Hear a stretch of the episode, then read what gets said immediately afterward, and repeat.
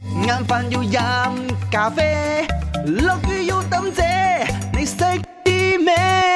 你識啲咩啊？你識啲咩？我哋收到到 WhatsApp 啊嘛。嗯，我睇到一個頭像咧，先講電話號碼三零七三，系，佢係兩個吓黐埋一齊攬實實嗰個頭像咧，哦我梗唔想攬實實 click 入去啊。哦，即係如果佢好衰咗點樣先？咁 sweet 嘅拍應該拖係相，結咗婚咯，咁樣，你你同你老婆會攬住一齊影梗相係唔嗎？會啦，咪係咯，一定係拍緊拖 嘅，所以拍緊拖嘅男仔要留意啦， 嗯，俾你選擇要八樣啊，女仔喺二零二三年最想得到嘅情人節禮物，包括以下邊一個禮你物你你咧？開估少少先，八樣有其他邊幾樣我啊？頭先講頭咗係先講個鮮公花啦，仔、有鮮你花，講唔準啊嘛。诶 OK，睇呃下，我從第八開始計啊。啊，第八位咧就係誒手錶或者係啲飾物，哦，即係戴手戴喺錶身好啊，上手嘅，錶我都覺得 OK，呢個都 OK。係係第七呢一個我真係，如果我收到嘅話，嗯， 乜啊？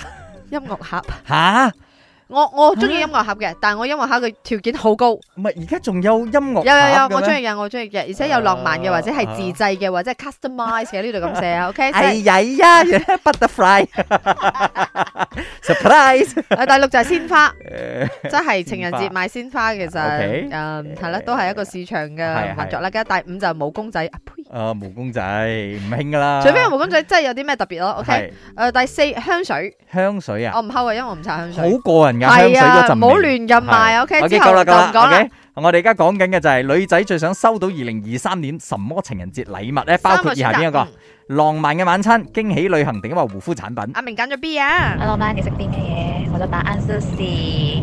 讲真的，护肤产品真的是很贵的，是少少都要有三百块、两至百少块哦这样。哦，如果是旅行的话，我觉得有点多余哦了，因 为可能我周末只是想在家黑一下而已嘞。可是你就带我去旅行，这样我会觉得很累咯。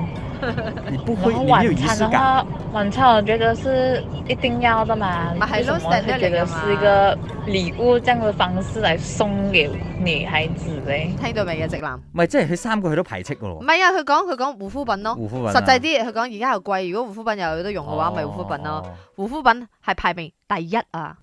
嚇但係你要 M 下你女朋友啊，或者你老婆中意用邊個牌子護膚品啊，或者佢閒時啲 serum 啊，即係一滴一滴慢慢用啊，唔好捨得嘅話，呢個時候出手闊綽少少。所以驚喜旅行冇啊，冇啊，完冇得旅行啊。完全唔係一個 list 啊。第三位咧就係啲首飾仔啦，啲頸鏈仔啊，咩咩啊嗰啲啊。第二位咧就係女仔最中意嘅包包，第一位係護膚品，因為第一個 statement 講咗，全世界嘅女仔都希望自己皮膚好啲、靚啲嘅。